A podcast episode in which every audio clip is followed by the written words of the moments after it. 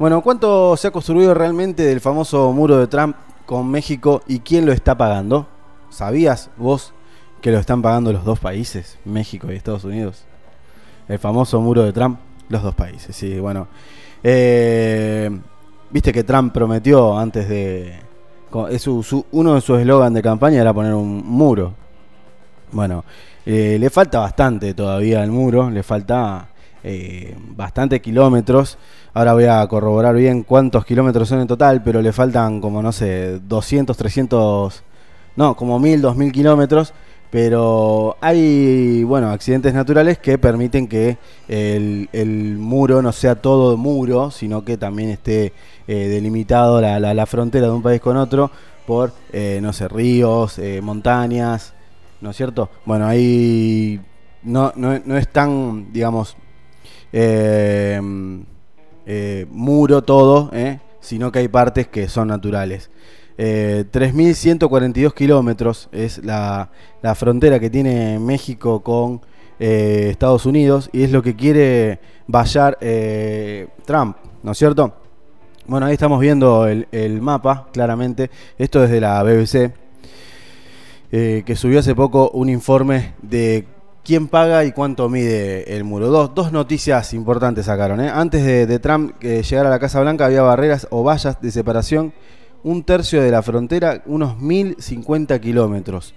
Bueno, eso es parte de lo que estamos viendo, lo que se hizo hasta ahora. Él promete que antes de que sean las elecciones va a tener casi terminado el muro, y después, cuando arranque su segundo mandato, entre comillas, si es que gana, va a tener terminado el muro. En las áreas más remotas el gobierno usa cercas vehiculares, que son postes de maderas cruzados, generalmente obtenidos de las vías ferroviarias, que impiden el paso del vehículo, pero pueden ser superados por peatones.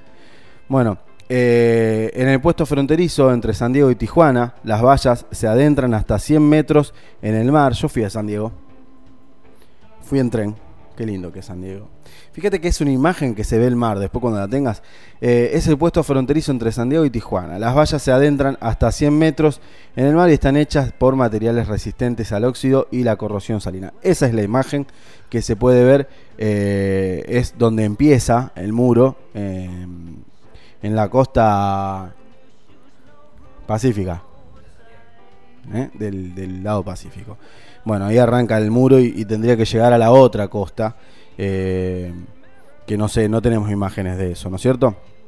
Bueno, el resto de la frontera, donde hay zonas montañosas, desierto, humedales, canales en torno al río Bravo o Río Grande, no existe una estructura hecha por el ser humano. La naturaleza forma su propia barrera. En algunos puntos la frontera tiene 2 o hasta 3 capas de barrera, una detrás de la otra. Las autoridades se refieren a ellas como barreras primarias, secundarias y terciarias. Bueno, es un poco lo que les contaba antes. La promesa y la cifra de Trump. Durante la campaña del 2016, Trump prometió construir un muro a lo largo de toda la frontera. Posteriormente aclaró que solo cubrirá la mitad, dado que la naturaleza se encarga del resto. Ahí, no sé, yo tengo una imagen acá que está muy buena y muestra claramente que es imposible pasar por ahí para ir de un país a otro. Las dificultades para encontrar la financiación para el muro retrasaron los planes del presidente. Ahora, a una semana de las elecciones y con más de 3 años y medio de gobierno en la espalda, Trump se jacta de que el muro está prácticamente listo. Bueno, el presidente dice que se han construido 480 kilómetros y espera que para principios del 2021 se ha completado un total de 800 kilómetros. Bueno, calculá que es de acá a Buenos Aires, Mati, el muro de largo, de acá a Buenos Aires. Es un laburo, pero hizo bastante poco por ser Estados Unidos y 3 años y medio, ¿no? Bueno, cree completar 800 kilómetros, o sea, duplicar lo que ya estaba hecho. Lo que ya está hecho. Bueno, los datos. La Oficina de Aduana y Protección Fronteriza de Estados Unidos envió a BBC, justo estamos leyendo BBC, Mundo, su último informe sobre el estado del muro, con datos actualizados al 4 de septiembre del 2020. Desde enero del 2017, cuando Trump asumió la presidencia, hasta primeros de septiembre, se han construido aproximadamente 507 kilómetros del llamado nuevo sistema de muro fronterizo, que además de barreras con balizas de acero, incluye patrullas carreteras adaptadas a todas las condiciones climáticas, iluminación, cámaras y otras tecnologías de vigilancia y sensores de drones. Bueno, también tiene, este muro, tiene 1,5 metros de profundidad de cemento, de cimiento, para que no puedan pasarlo por abajo, 1,5 metros. O sea, si haces un pozo de 2 metros, pasás por abajo. Eso es un buen dato para el que quiera ir a Estados Unidos vía México, ¿eh?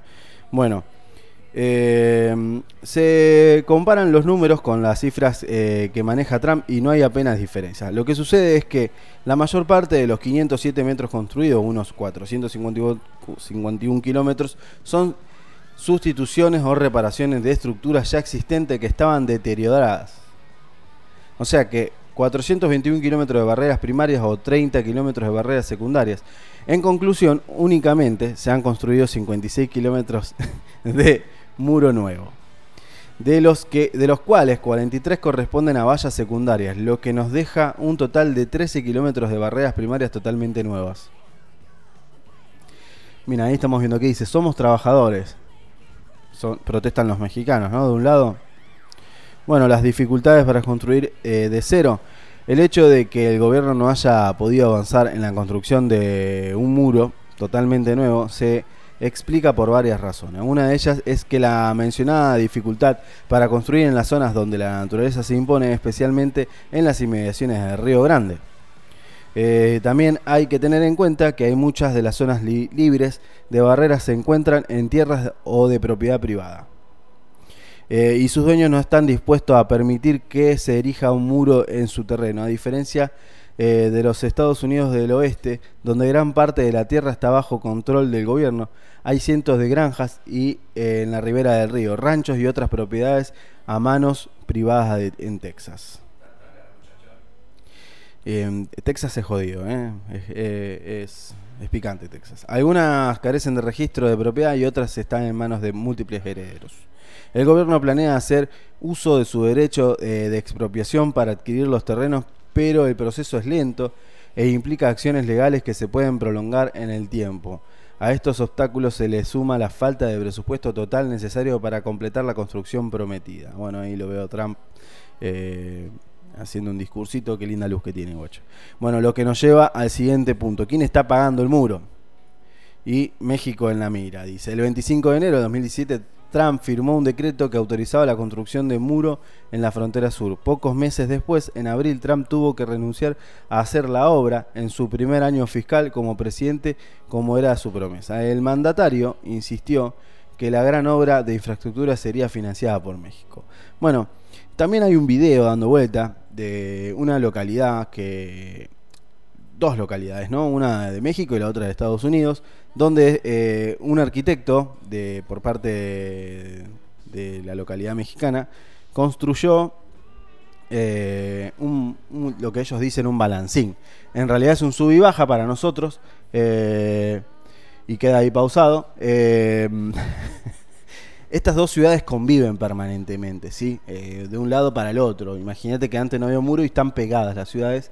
¿Y qué hacen? De un lado juegan los niños estadounidenses, de otro lado juegan los mexicanos, de un lado del muro y del otro. Y interactúan las dos ciudades, no es que están totalmente vivida por el muro. Según lo que dice el informe, todavía el muro no está terminado. Entonces hacen esta forma de protesta en la que se puede ver a los chicos jugando de un lado y los chicos jugando del otro. También este arquitecto inventó las mesas, unas mesas que van en el muro. Entonces se pueden compartir almuerzos o cervecitas a la tarde mientras están sentados de un lado y del otro lado del muro, porque como te deja, hay un espacio entre palote y palote, porque es como un pilote, ¿no? Es como un... no sé, como un... ¿cómo se llaman estas maderas de tren, de las vías del tren? Un durmiente. Es como un durmiente vertical, pero estos son más largos, son más grandes. Entonces van uno al lado del otro y te van dejando un espacio, y ahí de un lado está el estadounidense, del otro lado está el mexicano, compartiendo, no sé, una cerveza, una cena, una merienda. Se puede ver en la foto. Es una forma de protesta que hicieron en esta parte del muro, que fue ideada por un arquitecto, y ellos le dicen el balancín, donde pueden jugar juntos de un lado y del otro.